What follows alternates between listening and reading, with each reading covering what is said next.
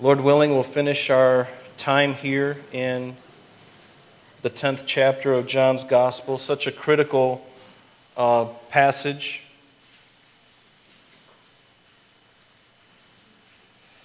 If you remember, uh, Jesus had healed a man in Jerusalem, and he did it on the Sabbath.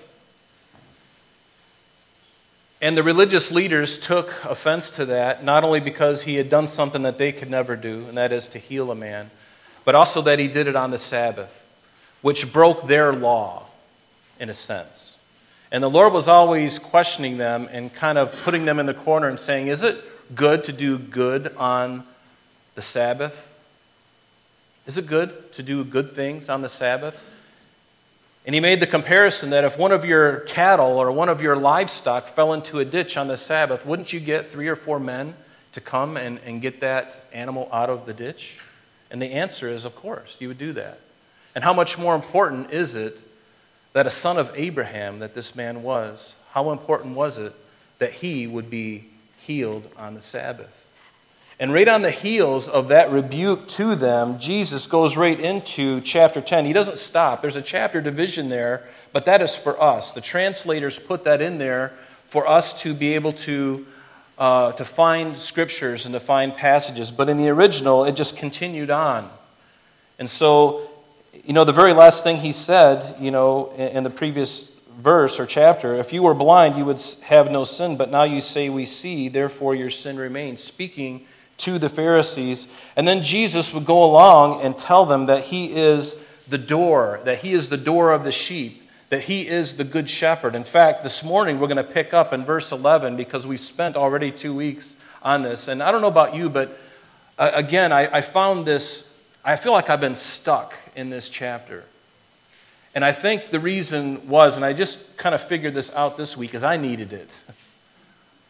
I needed to hear that Jesus is the Good Shepherd. Have you felt that way with everything that's going on in the world? I mean, if you're, if you're in tune and alive and breathing, you know the things that are happening in our world, right? And so it's very concerning and it's very confusing. There's a great deception all around us right now. But here's the thing I needed to hear this. I, I felt like I was the first partaker of these messages myself because I needed to remember that Jesus is the Good Shepherd that he knows what's happening. I don't really know the, the, the, minutiae of the things that are going to happen in the next few days and the next week. We know the big picture. And aren't you glad that the, you know the big picture? Haven't we been going through the big picture? Remember last, uh, it was the beginning of this year, we had finished uh, Revelation, and we went through Revelation during that dark time called COVID when they wanted to shut us down. And as we look through that, wasn't that encouraging to you and me? To see that God had a plan. In fact, he, he told us way in advance. And isn't that what a good shepherd does? He doesn't just allow his sheep to go out in the field and say, well, whatever happens, happens, see ya. No, he goes out before them. He goes out before the sheep and he prepares the way. He tells in advance. And that's what he did. That's what he does. See, that's why the Word of God is so wonderful to us because it, it shows us not only the, the past, but also the future, what's coming, the big picture, if you will. And I want to encourage you to rest in that. Regardless of what we go through on a, on a micro level, God's got the macro as well. You follow? So be encouraged. He is the Good Shepherd. And I think this morning and these last couple of weeks, I think he just wants to ground us in this. He wants to ground me in it, probably me more than anybody else, because I find myself so distraught by what I see and the things that are going on. I just racked me inside. Do you feel that way? I do. I just feel un- unsettled. I'm angry, honestly. I'm just going to be honest. I've been angry. My wife can attest to that.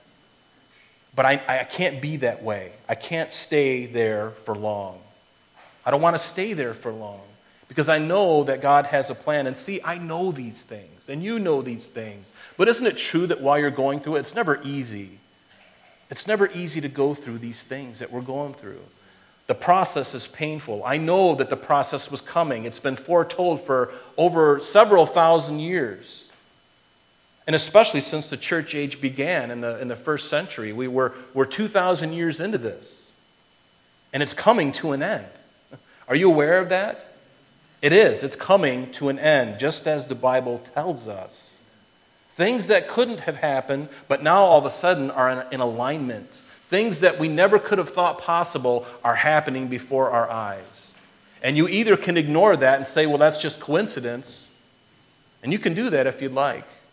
But let me suggest to you, and you know this, the Bible has been accurate from the very beginning.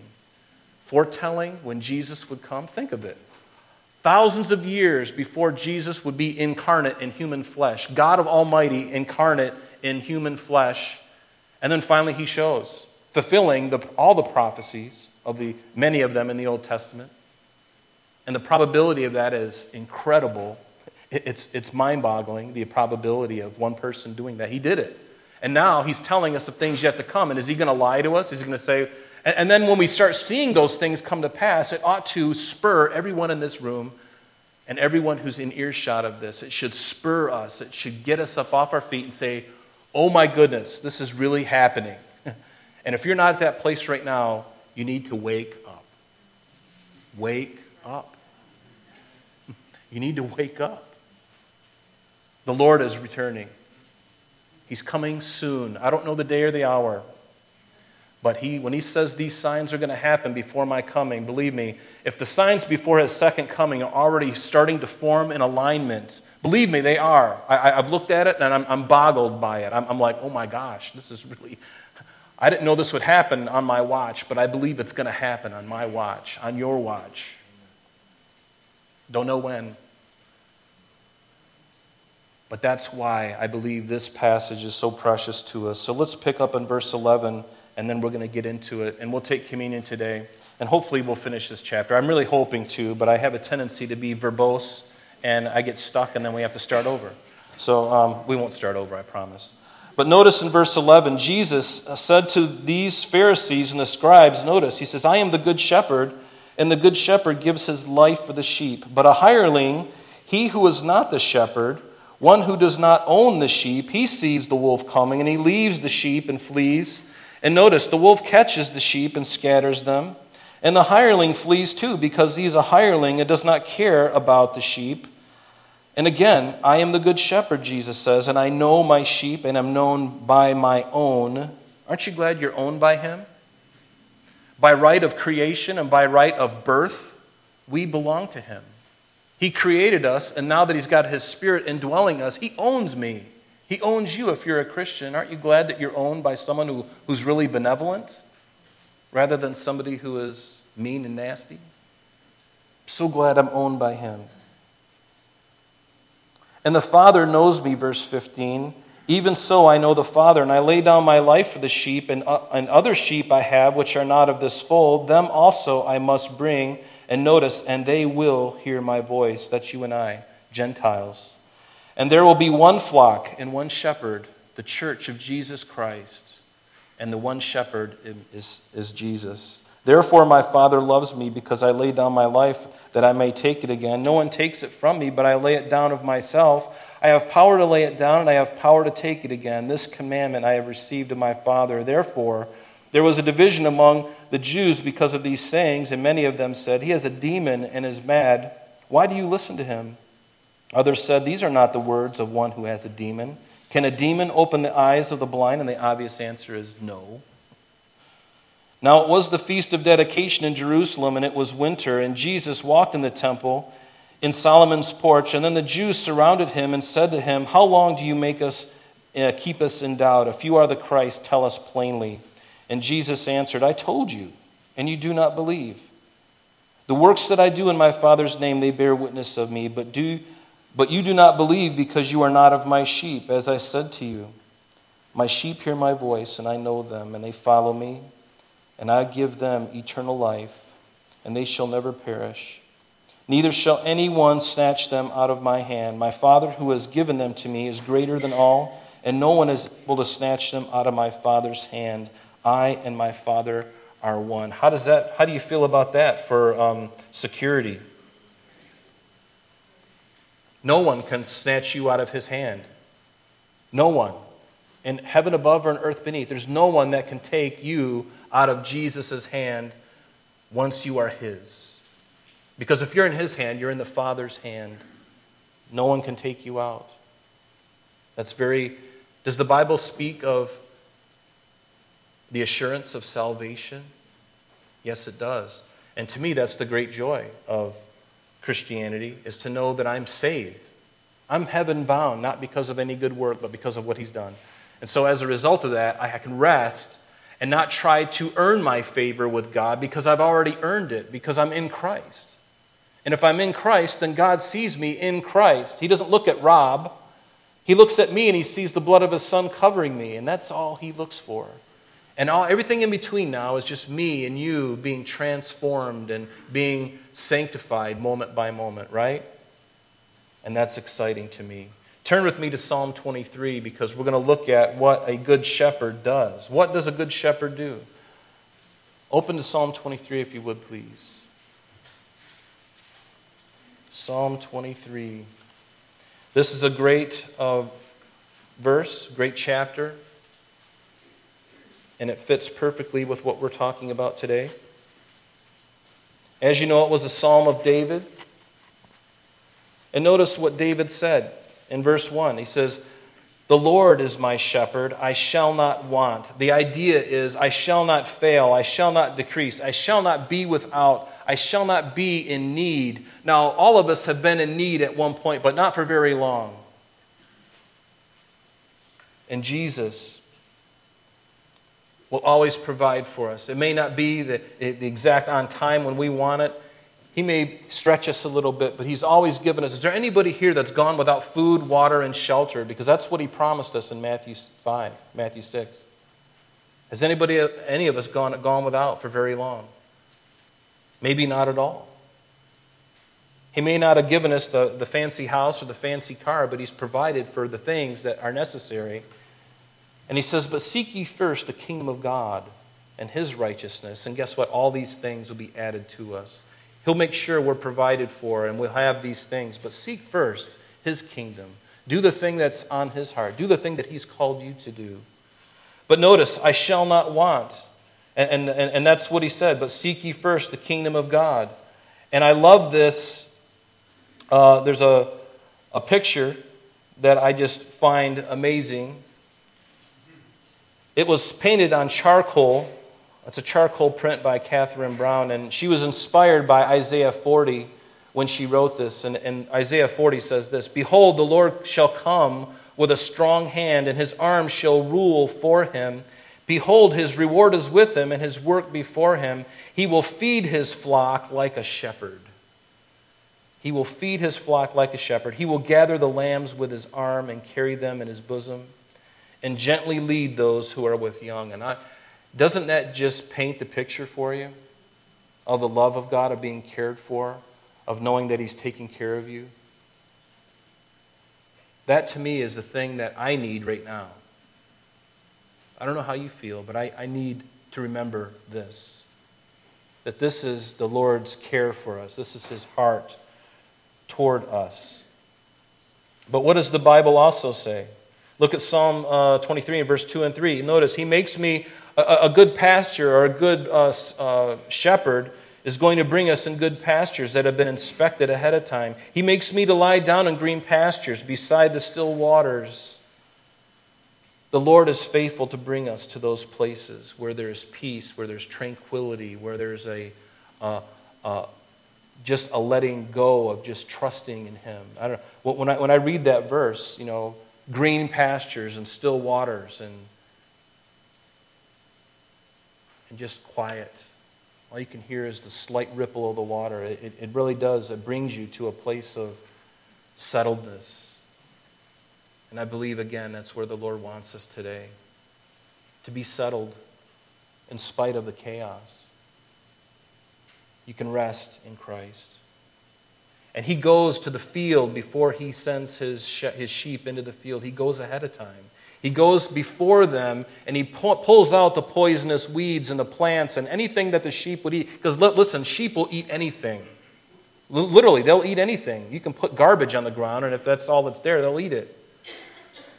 But Jesus goes before, he makes sure there's nothing poisonous, make sure it's green pasture, that the, the sheep have plenty to eat. And he does that for us too. He makes sure He takes care of us. He leads us beside the still waters. And do you know that even now Jesus went before us and is now preparing a place for us? Remember what we read earlier. He laid down His life for the sheep, and now He's gone ahead of us to prepare a place for us. What does it say in John chapter 14? Jesus said before he ascended into heaven, He said, In my Father's house are many mansions. If it were not so, I would have told you but I go to prepare a place for you. And if I go and prepare a place for you, I will come again and receive you to myself, that where I am, there you may be also. The shepherd bringing his sheep unto him, going ahead of us, preparing the place, and finally bringing us. Are you looking forward to that day when you hear the trump sound? And the dead in Christ will rise, and then we which are alive and remain, our bodies will be changed in the twinkling of an eye and will be caught up together to meet him in the air, and so we will be with him forever. Comfort one another, Paul tells the Thessalonians. Comfort one another with these words. That's a great comfort for me because I'm ready. Are you ready? Seriously, are you ready? If Jesus was to come back today, would you be ready? Are you putting off the, the stuff that you know is wrong?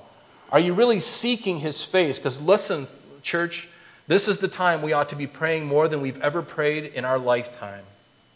The times that we live in are desperate. Pray, pray, and, and, and, and get your heart right before God.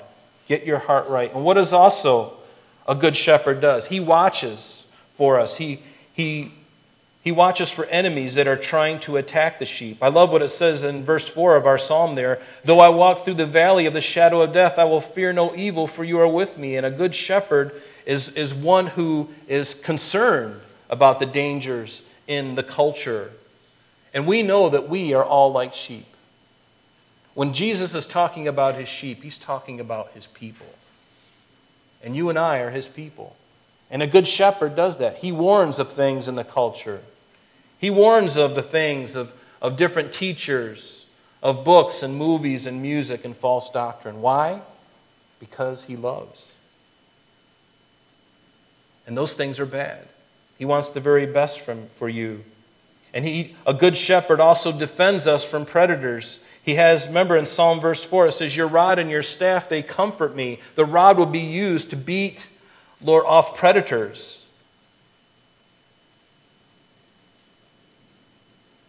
Your rod and your staff, they comfort me. Do you remember the dialogue that, G, or I'm sorry, that David had with Saul?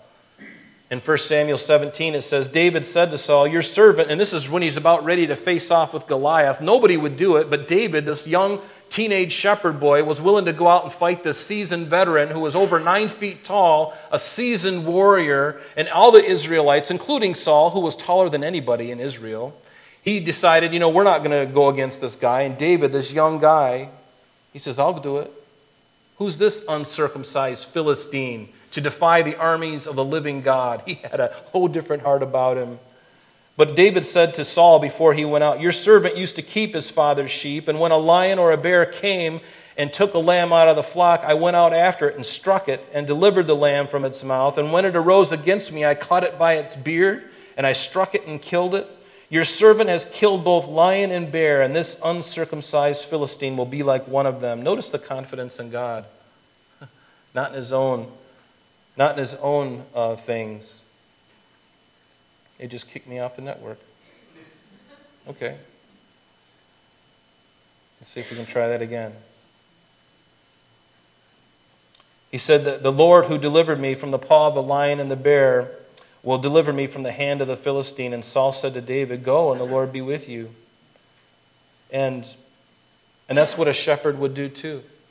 He would, you can turn that off. Um, that's what a, a shepherd would do as well. He would go before and he would take care and protect his sheep. Isn't that what Jesus did? Do you recall right before Jesus was taken in the Garden of Gethsemane. It tells us this in John chapter 18. Jesus, as the guards and them were coming to arrest him, he said, he said to them, I have told you that I am he. Therefore, if you seek me, let these go their way. Let these disciples of mine, let them go. Take me. That I'm the one that you want.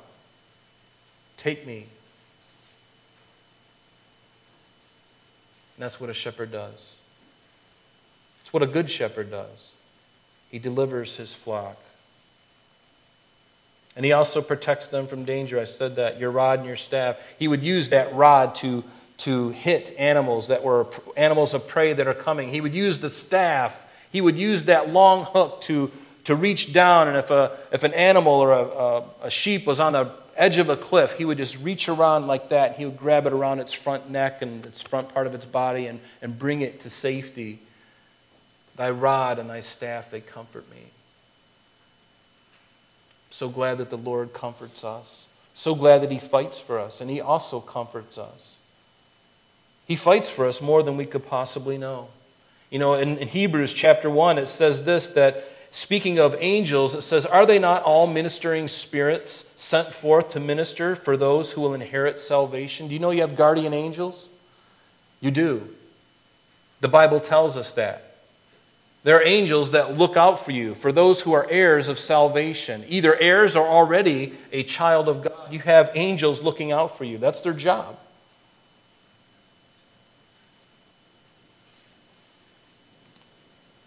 And a good shepherd heals wounded and sick sheep. Do you have any idea how, how hard it is to, to, tend for sheep? I mean, they're so disease, uh, they're, they're so easily, they so easily catch diseases. In their eyes, they got bugs. I mean, a, a shepherd always has to inspect the sheep to make sure that there's not parasites uh, growing in its body, ticks, and all kinds of worms and all these other things. The water they drink, he's got to look at all these things. He's got to take care of them. It's a very difficult process for a really good shepherd. And I've never tended sheep before, uh, animals anyway. But it's, it's a hard business, it takes a lot of attention. And the Lord knows us so well. We are His sheep, and, and not a hair of our head falls without Him knowing about it. Does that comfort you? Does that comfort you when you go to the doctor and they tell you you've got, a, you've got cancer. And I'm sorry, but there's really, it's stage four, and it's all over the place. There's nothing we can do. do you, is he still your shepherd? Is he still the one who will care for you? The answer is yes. He has and he does, and he will, he will continue. And he also goes after lost sheep. This is one of the things that's most, most endearing of the Lord. Remember in Luke chapter 15, it says, All the tax collectors and the sinners drew near to him to hear him, and the Pharisees and scribes complained, saying, This man receives sinners and eats with them. And he spoke to them this parable, saying, What man of you having a hundred sheep, if he loses one of them, does not have doesn't leave the 99 in the wilderness and go after the one which is lost until he finds it. And when he has found it, he lays it on his shoulders, rejoicing. And when he comes home, he calls his friends and neighbors, saying to them, Rejoice with me, for I have found my sheep which was lost. I say to you that likewise there will be more joy in heaven over one sinner who repents than over the 99 just persons who need no repentance. He goes after. Did the Lord come after you? If you're here this morning, He did. He came after you. He came after me. In my lost estate. You know, it seems like so long ago. If, if, you, if you can relate with me, do you remember when you first got saved and the mess that your life was? And how everything that you did just seemed to be going from bad to worse? And somehow the Lord broke through all of that and, and brought you into his kingdom when you were at your wits' end, you were struggling with many things. I love that about the Lord, that He leaves the 99 with, a, with an attendant, and he, he goes after that one sheep. Remember that little video that we showed a couple weeks ago of that shepherd going out in the desert looking for that lost sheep? It was going to be certainly dead within a, a, a very short time, certainly from predators, if not for that, without anything to eat looking around, and the shepherd goes out. And I love the shepherd knows his sheep by name, and he has a unique sound. He, Remember that? Remember that guy had that funny sound, and, and then the sheep kind of looked and its ears perked up? And the sheep knew his voice. Was so willing to go with the shepherd. Turn with me to Ezekiel 34. Ezekiel 34, this is a, an interesting chapter. It's concerning false shepherds and the true shepherd. And the reason I bring this up is because Jesus, right now in this chapter, he's bringing a juxtaposition between good shepherds and the shepherds of Israel, the scribes and the Pharisees, who were false shepherds. They weren't good shepherds at all. And in fact, back in Ezekiel, uh, the, the religious leaders in Israel, before the nation of Israel was taken into captivity, they were also bad shepherds at that time, and the Lord warned them of this. He warned the leaders, those who were supposed to be good shepherds, to tend to God's flock. And instead, they were ingratiating themselves, making themselves fat, and making themselves rich rather than caring for God's heritage. Notice what it says in Ezekiel 34, verse 1. It says, The word of the Lord came to me, saying, Son of man, prophesy against the shepherds of Israel. Prophesy and say to them, Thus says the Lord to the shepherds Woe to the shepherds of Israel who feed themselves. Should not the shepherds feed the flocks? You eat the fat and clothe yourselves with the wool. You slaughter the fatlings, but you do not feed the flock. The weak you have strengthened, you have not strengthened, excuse me, nor have you healed those who were sick, nor bound up the broken, nor brought back that which was driven away, nor sought what was lost, but with force and cruelty you have ruled them. So they were scattered because there was no shepherd, and they became food for all the beasts of the field when they, where they were scattered. And my sheep wandered through all the mountains on every high hill. Yes, my flock was scattered over the whole face of the earth, and no one was seeking or searching for them. Therefore, you shepherds, hear the word of the Lord. As I live, says the Lord, surely because my flock became a prey, and my flock became food for every beast of the field, because there was no shepherd, nor did my shepherds search for my flock, but the shepherds fed themselves and did not feed my flock. Therefore, O shepherds, and here comes the hammer, hear the word of the Lord. Thus says the Lord Behold, I am against the shepherds, and I will require my flock at their hand. I will cause them to cease feeding the sheep, and the shepherd will feed themselves no more, for I will deliver my flock from their mouths that they may no longer be food for them. And this is exactly what the religious leaders had become. They had become fat, they had become self focused, self centered. It was all about them, it had nothing to do with the people anymore. And they, were, they, they ceased to be shepherds. They were false shepherds. They were the blind leading the blind, and both would fall into a ditch, Jesus would say. But it goes on here, and I love the rest of this chapter, and we're going to read it because it not only uh, speaks to this, but it also gives us prophetic utterance about what's coming in the future concerning God's people and the church of Jesus Christ. Notice what it says in verse 11 For thus says the Lord God, Indeed, I myself will search for my sheep, and I'll seek them out, as a shepherd seeks out his flock on the day he is among his scattered sheep. So will I seek out my sheep and deliver them from all places where they have been scattered on a cloud and dark day. And notice, here it is. Here's a prophecy that's already been fulfilled, at least partially. And I will bring them out of the peoples and gather them out of the countries, and will bring them to their own land. When did that happen? May 14th, 1948. All the Jews all over the world came, and they, they, Israel became a nation once again. David Ben Gurion brought everything into session, and, and they became a nation once again. And it partially fulfilled this scripture that, we, that we're reading right now that was, what was that? Nearly 27, at least 2,500 years prior. God told them that He would bring His sheep, Israel, back into the land. And notice, and I will feed them on the mountains of Israel, in the valleys, and in the inhabited places of the country. Verse 14, I will feed them in good pasture, and their folds should be on high mountains of Israel. There they shall lie down in a good fold and feed in rich pasture on the mountains of Israel. And Israel, in part, is doing that now. They, they, they've come into their land. It's very fruitful. If you get to go to Israel with us next year, next March, come with us. Let us know if you want to go. But we visit the, all these places, and it is very rich. It's beautiful to look at. Yes, there's rocky areas, but the rest of it, let me tell you, is blooming with fruit and flowers and every kind of thing you could think of. It's being reproduced just as God had spoken in his word in Ezekiel. I will seek what was lost and bring back what was driven away. I'll bind up the broken and I'll strengthen what was sick, but I will destroy the fat and the strong and feed them in judgment. As for you, my flock, thus says the Lord, behold, I shall judge between sheep and sheep, between rams and goats. Is it too little for you to have eaten the good pasture, that you must tread down with your feet the residue of your pasture, and to have drunk of the clear waters, that you must foul the residue with your feet? And as for my flock, they may eat they eat what you have trampled with your feet, and they drink what you have fouled with your feet. Therefore, thus says the Lord God Behold, I will judge between the fat and the lean sheep. Because you have pushed with side and shoulder, you've butted all the weak ones with your horns and scattered them abroad. And this is exactly what has happened in the past in Israel back at that time, about 600 BC.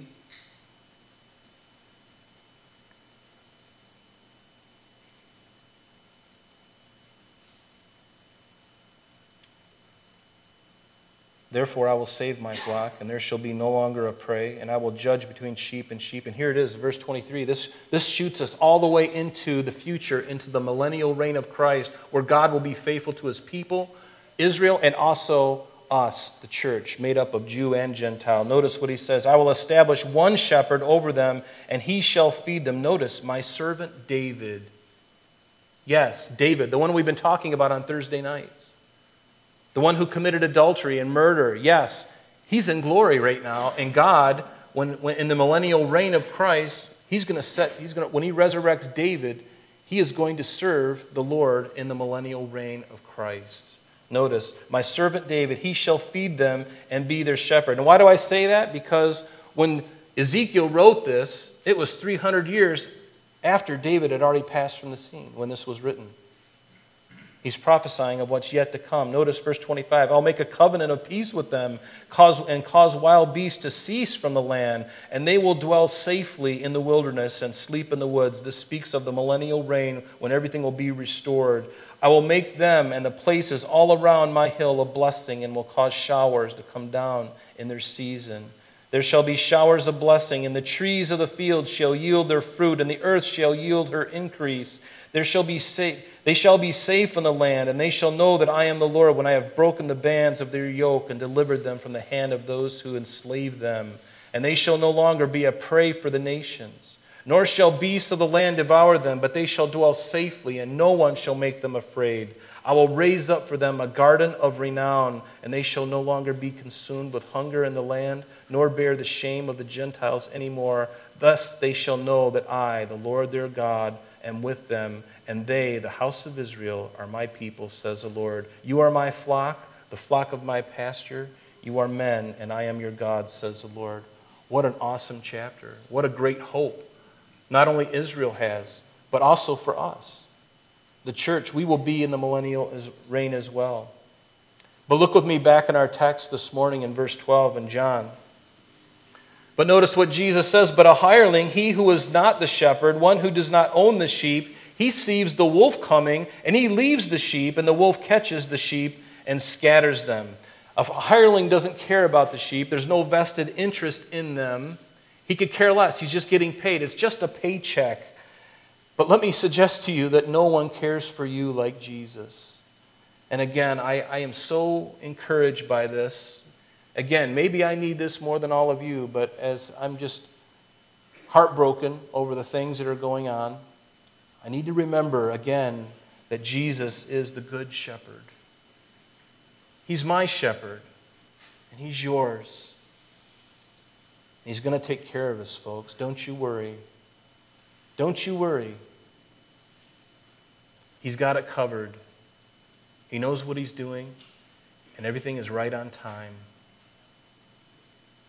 It's discouraging, it's disheartening, it's hard to go through, but do you know that it's happening? And God says, Don't you worry, flock. I got it covered. I'm going to take care of you through the midst of this. I'm going to carry you through this, and you're going to be just fine. It doesn't mean that there won't be some hard times, but I'm going to carry you through this. And on the other end, I'm going to bring you to glory. And you'll never see the wrath that God is going to pour out on this earth. The wrath is coming. The Bible tells us the great tribulation, it's coming and it's going to be poured out on a world that has rejected Christ. You and I, the church, will be raised before that happens, and there will be a seven year period we've looked at in great detail. He's going to pour out his wrath on a Christ rejecting world, and they will be worthy of it. They'll be worthy of it. The angels said so in Revelation. They are worthy, O Lord, to receive all of your judgments. They are worthy, and they will be worthy. Do you think that pleases the heart of God? Do you think that God is, He doesn't delight in the death of the wicked? He doesn't delight in the things, but He will not strive with man forever. He's going to give them an opportunity. And thank God we've all accepted the, the, the opportunity and the great gift of salvation through faith in Christ. Thank God we have. And there are others, and I don't, I don't get it. I don't get it how they can just shake their fists and say, Not me, I'm going to do my own thing. I did it my way. I mean, really? You're going to do it your way? Where's your way going to lead you? It's going to lead you right to hell. That's the truth. My way was hell. I thought, it, well, I thought I was a decent person before I got saved. And the Lord goes, mm, try again. I'm not. There's none good, no, not one. That's why we need Jesus Christ. Have you received Christ today? If you haven't received Jesus, you must do it today. Receive Christ today. Don't put it off to tomorrow. You don't have that opportunity. You may not have that opportunity. But Jesus doesn't just care for your soul, He cares for your, your body as well. And I love what it says in Romans. What then shall, what shall we say to these things? If God is for us, who can be against us? He who did not spare his own son, but delivered him up for us all, how shall he not with him also freely give us all things? He's going to give us all things. All things are yours, he tells us. Ultimately, all things are going to be yours. You're going to inherit everything. Blessed are the meek for what? They shall inherit what? The earth. You're going to inherit so much more than the earth.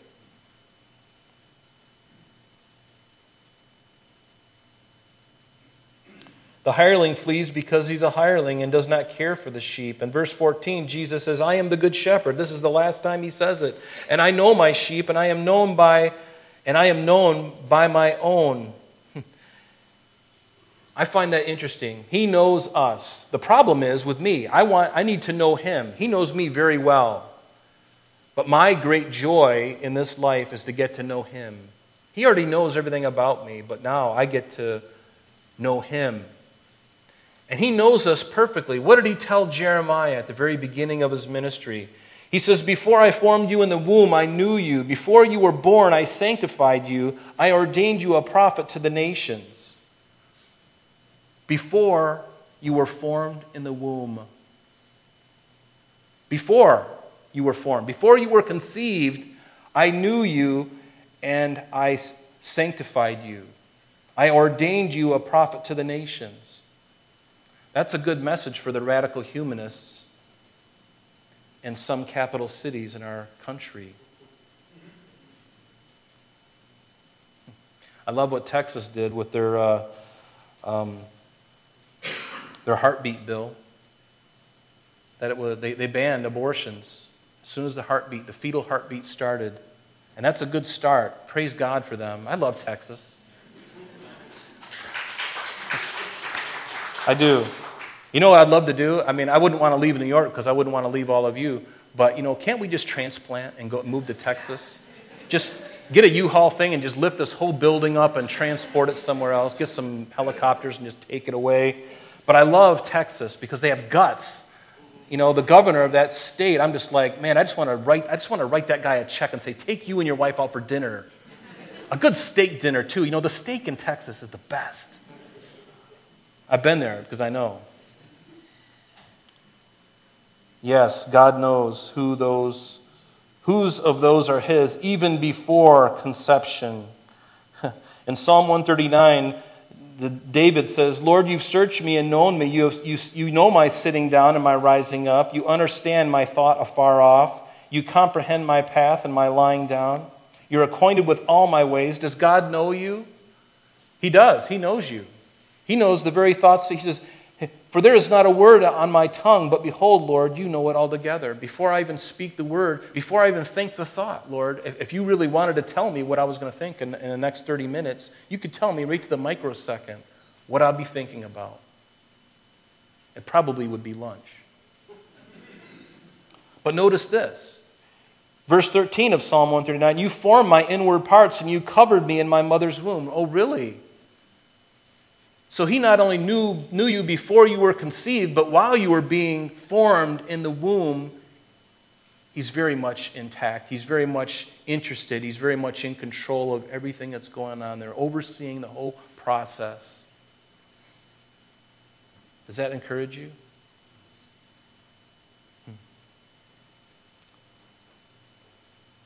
I will praise you, for I am fearfully and wonderfully made. Marvelous are your works, and that my soul knows very well. Notice my frame or my bones were not hidden from you when I was made in secret and skillfully wrought in the lowest parts of the earth. Your eyes saw my substance being yet unformed. Does God care about those babies?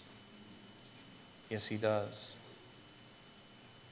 I'm so glad for Texas for the heartbeat bill, but they need to back it up even further than that the moment of conception. That's all we can see. God can see before conception. But at the very least, let's start right the moment there's, con- there's conception. And don't mess with that.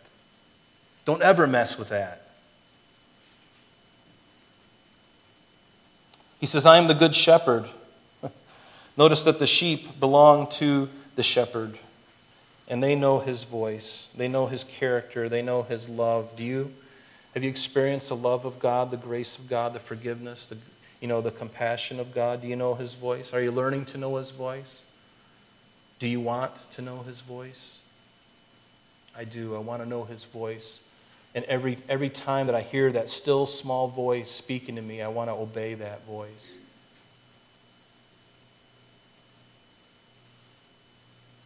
And notice in verse 16, Jesus says, And other sheep I have which are not of, the, of this fold.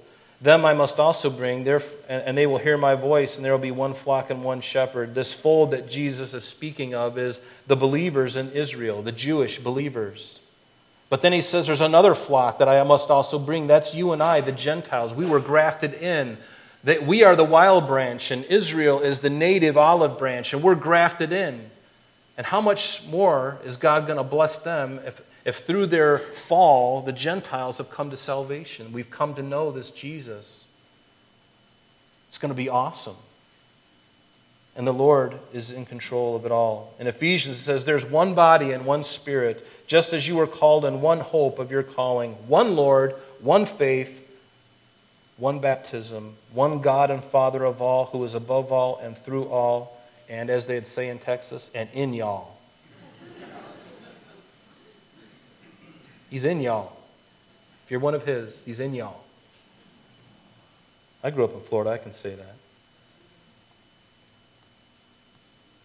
Therefore, my Father loves me because I lay down my life that I might take it again. No one takes it from me, but I lay it down of myself. Jesus said, I have power to lay it down and I have power to take it again. And this command I have received from my Father. Notice that Jesus was in complete control. He was not a victim of circumstance, he was not even a martyr.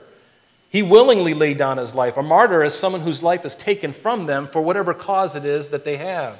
But Jesus is not a martyr. He willingly laid down his life. He was in complete control. In fact, for this reason, he came into the world. What did he say in, in John chapter 6, verse 38? He says, I've come down from heaven not to do my own will, Jesus said, but the will of him who sent me. This is the will of the Father who sent me, that all he has given me I should lose nothing. That speaks of you and I, sheep. Love that. I should lose nothing, but should raise it up at the last day. And this is the will of him who sent me, that everyone who sees the Son and believes in him may have everlasting life, and I will raise him up at the last day. Jesus, in another, in, in, a, in John chapter 12, he said this My soul is troubled, and what shall I say? Father, save me from this hour. But it's for this purpose I came. I came to this hour for this purpose. He laid his life down willingly. Nobody took it from him. He set his face like flint to be, to, be, to be baptized in the death that he would be baptized with. He goes, I have a baptism to be baptized with, and how distressed I am until it is accomplished. Do you, do you, can you sense in that, in that sentence just the, he, was, he was like in labor until it was finally accomplished. That's why in the garden he, he sweat, as it were, great drops of blood as the intensity of the pressure, the spiritual intensity that was all about him was happening to him and the agony of it. And he's just like, I just can't wait to get this, to fulfill this. That's why he didn't run from it. He went boldly into death for us. Think of it. He boldly went to the cross. Even Pilate marveled when Jesus didn't speak to him. Finally, he just said, Behold the man. And I don't think he was just saying, Behold the man. I think he was saying, Behold the man. No one is like that. I've never seen anything like this. But as a politician does, I wash my hands of this weirdness. And he allows it. And then on the cross, Father, into your hands I commend my spirit. Does this sound like somebody who is out of control? Does this sound like somebody who is a martyr? No, this sounds like someone who has got everything in control. And how maddening that must have been for the enemies of Christ as they, as they heard him saying these things. And finally, he said, It's finished. What do you mean it's finished? We can keep you on the cross for days if we want to. No, my purpose here is accomplished. See ya. he dismissed his spirit. He alone. Love that. Man, that just gets you, doesn't it? Every guy, I mean, never mind. That's just so male. I'm just so thankful for that. God, He's just such a. Uh, he's coming back with a sword, you know. Sword of the spirit of, of, those, of his mouth. Therefore, there was a division among the Jews because of these things. And many of them said, He has a demon, and why do you listen to him? Others said, These are not the words of a man who has a demon. Can a, a demon open the, the eyes of a blind? And the answer, obviously, is no. Demons can't do anything, they're, they're bent on destruction. That's all they can do is destroy. Now, if you look at uh, ch- uh, verse 21 here and uh, in verse 22, there's a, a, a, time period between these two verses that you need to be aware of. You might even want to put in, your, in the margin of your Bible between verse 21 and 22. It's a period of about two months. Literally from October of, uh, which was the Feast of Tabernacles, which we heard about in John 7, and now in the beginning of verse 22, it talks about the Feast of Dedication, which is in December. So that's a roughly two month period of time between verse 21 and 22. And by the way, in between those two verses are about 20 different events that are recorded in the Bible, things that Jesus did between these two verses. If you were to do a harmony of the Gospels, you would see that. But notice what it says in verse 22. Now, it was the feast of dedication in Jerusalem, and it was winter. The feast of dedication is what the Jews would call Hanukkah. It's the feast of lights. It was a commemoration of rededicating the temple by Judas Maccabees in 165 BC after it was desecrated three years prior to that by Antiochus Epiphanes and they rededicate the temple and they call it the Feast of Lights. We know it as Hanukkah. The Jews call it Hanukkah or the Feast of Dedication. And notice verse 23 Jesus walked in the temple in Solomon's porch, and the Jews surrounded him and said, How long do you keep us in doubt? If you are the Christ, tell us plainly. And Jesus said, I already told you, and, do you, and, and you do not believe. So he's affirming, Yes, I am the Christ. C- can you see that? Uh, somebody may say, Well, he never said I was God. Well, right there he did. He's been telling them all along. They've been not willing to hear. In fact, that's what the whole Gospel of John is about. That, these, that you may know that the things that you see and hear, or, you know, the, these things that are written, that you may believe that Jesus is the Christ, the Son of the living God, and that believing you might have life in His name, life through His name. That's what it's all about. He's been telling them, and they have been not listening. But Philippians, it tells us, Paul writing to them says, Let this mind be in you which was also in Christ. Jesus, who being in the form of God, did not consider it robbery to be equal with God, but he made himself of no reputation, taking the form of a bondservant, a doulos, and coming in the likeness of men, and being found in appearance as man, notice he humbled himself, became obedient to the point of death, even, even the death of the cross. Therefore, as a result of his sacrifice, God, his Father, has highly exalted him given him the name which is above every name, that at the name of Jesus every knee shall bow of those in heaven and of those on earth and of those under the earth, and that every tongue should confess that Jesus Christ is Lord to the glory of God the Father. Hallelujah. Amen. Yes. He is God, He's equal with God. We spent a lot of time on that in the first chapter of John, establishing that. That's what makes Christianity different from any other world religion. Only God came to earth, the creator of all things. He came to earth, manifests himself in mankind, in, a, in, a, in the form of a man, and then died for the sin that we deserve. That's what makes us different from everybody else. And guess what? Everyone is welcome to come to the cross. Every single human being. You've made that choice. May others do as well. But notice, he says, But you do not believe because you are not of my sheep. He's saying this to the religious leaders, the proud Jews who had spent much time in the Word of God and claimed to be the leaders and the, and, and the men who knew what was going on. And, and yet Jesus says, You are not of my sheep. I don't even know who you are. If there's anything that drives somebody crazy is when they work really hard at something for their own benefit, trying to work their way into the kingdom of God, and only to get there and, and, and God say, I, I never knew you. How'd you climb up some other way? You, climbed, you tried to climb up some other way into the, into the pen, but I don't know you, and sorry, you're not admitted. Those are those who seek everything but Christ. The Buddhists, the Muslims, the Jehovah's Witnesses, the Mormons. They all need Christ. Jesus said, My sheep hear my voice, I know them, and they follow me. Listen for that still small voice because God's voice will never lead you into sin and compromise, and He won't force you to do anything. Remember that. And God's will will never lead you where the grace and provision of God cannot sustain you. Remember that too. And the voice of God will never ask you to violate His word. If you hear a voice in your head saying, you know, why not steal from your employer? Why not take that thing that, that's in the, in the office? You know your boss is a scoundrel. You know he's, he's um, doing, he's cook, cooking the books and everything like that. He's a criminal. It's okay for you to take that. That's not the voice of God. Because the voice of God says, Thou shalt not steal.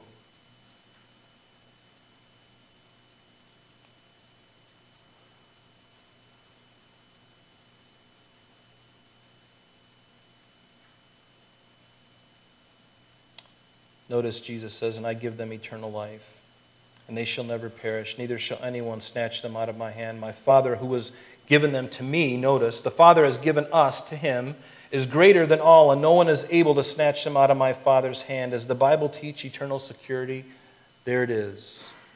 There it is. You are eternally secure once you are in Christ. And it really is a difficult thing to see when I there's a couple of individuals that I'm thinking of that I've encountered over the years that I think of, they're still struggling with the fact that God can forgive them. They're still kind of wrestling with that. I'm like, you know, you really need to understand that. You need to understand the truth of what the Bible says. Didn't it say in 1 John chapter 1 verse 9, if we confess our sins, he is faithful to forgive us and to cleanse us from all unrighteousness? What part of that don't you understand? What part of that don't you believe? Why don't you want to believe that? I want to believe that.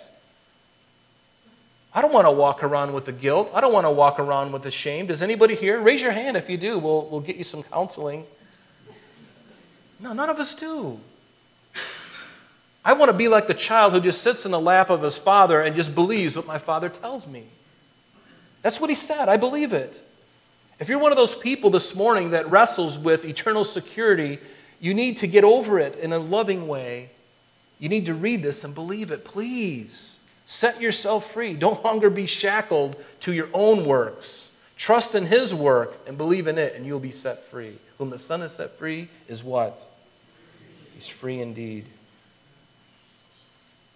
Jesus said, I and my Father are one. And then the Jews took up stones to stone him. They knew exactly what he was talking about, they knew exactly the claim that he was making. And Jesus answered them, Many works I have shown you of my Father. For which of those do you stone me? And the Jews answered him, saying, For a good work we don't stone you, but for blasphemy, because you, being a man, make yourself God. Well, guess what? He never made himself God. He didn't. He is God. He didn't make himself God. Remember what we read in Philippians? He didn't make himself God. He is God. That's who he is.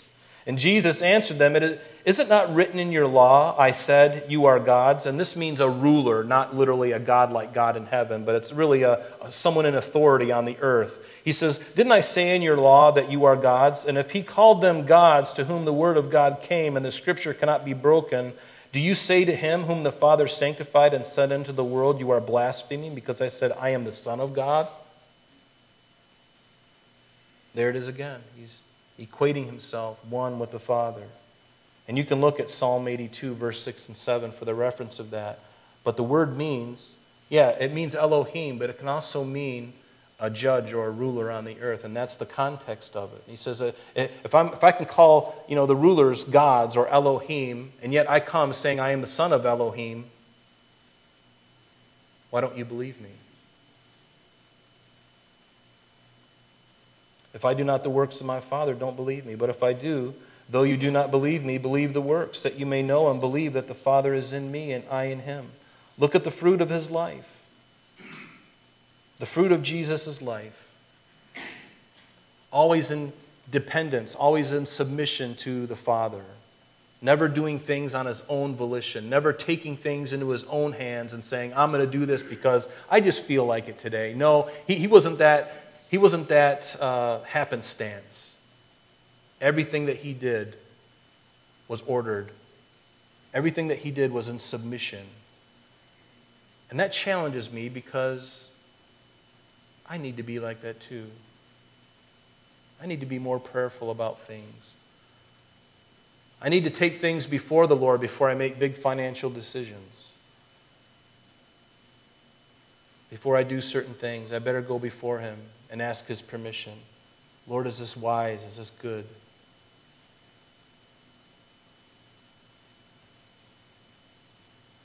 Therefore, they sought again, notice, to seize him, but he escaped out of their hand. Why? Because his hour had not yet come. There was a time when he would surrender his life, but it wasn't yet. He still had work to do. Do you believe that God's in control, again, of what's happening today? It doesn't seem like it, but he is. In Proverbs 3, verse 5, trust in the Lord with all your heart and lean not unto your own understanding, but in all your ways acknowledge him, and he will direct your path. That's what we need to do. We need to trust in the Lord with all our heart, with all our mind, with all our strength. Trust in the Lord and lean not on our own understanding. Our understanding will lead us to a pit. It'll lead us to despair. It'll lead us to discouragement. It'll lead us to a place where that is not good. It'll lead us to a pillbox. It'll lead us, our own understanding will lead us into the bottom of a, of a, of a bottle. It will lead us into the bedroom of someone that doesn't belong to us. It will lead us into despair, our own understanding. But trust the Lord. In verse 40, he says, And he went away again into Jordan to the place where John was baptizing at first, and there he stayed. And then many came to him and said, John performed no sign, but all the things that John spoke about the man were true. John the Baptist, the forerunner of Christ, the herald of Christ, he was the town crier. Before the king would come, there would be a crier that would go out before him announcing who was coming behind him, the great King of Kings. And that's exactly what John the Baptist did. He was the voice of one crying in the wilderness, he was the ambassador, he was the crier. He was the one heralding the way for Jesus, making the rough places plain. And many people believed on him there. The people believed what John the Baptist had said without any miracles. John didn't perform any miracles. And yet, those in Jerusalem who had seen the miracles of Christ, they didn't even believe him. So, do miracles really make, make it or not? Many people say, well, if I just saw a miracle, I believe in Christ. Really? Until something else changed your mind. There's something more firm than a miracle, and that's the, the witness in your heart, the Spirit of God.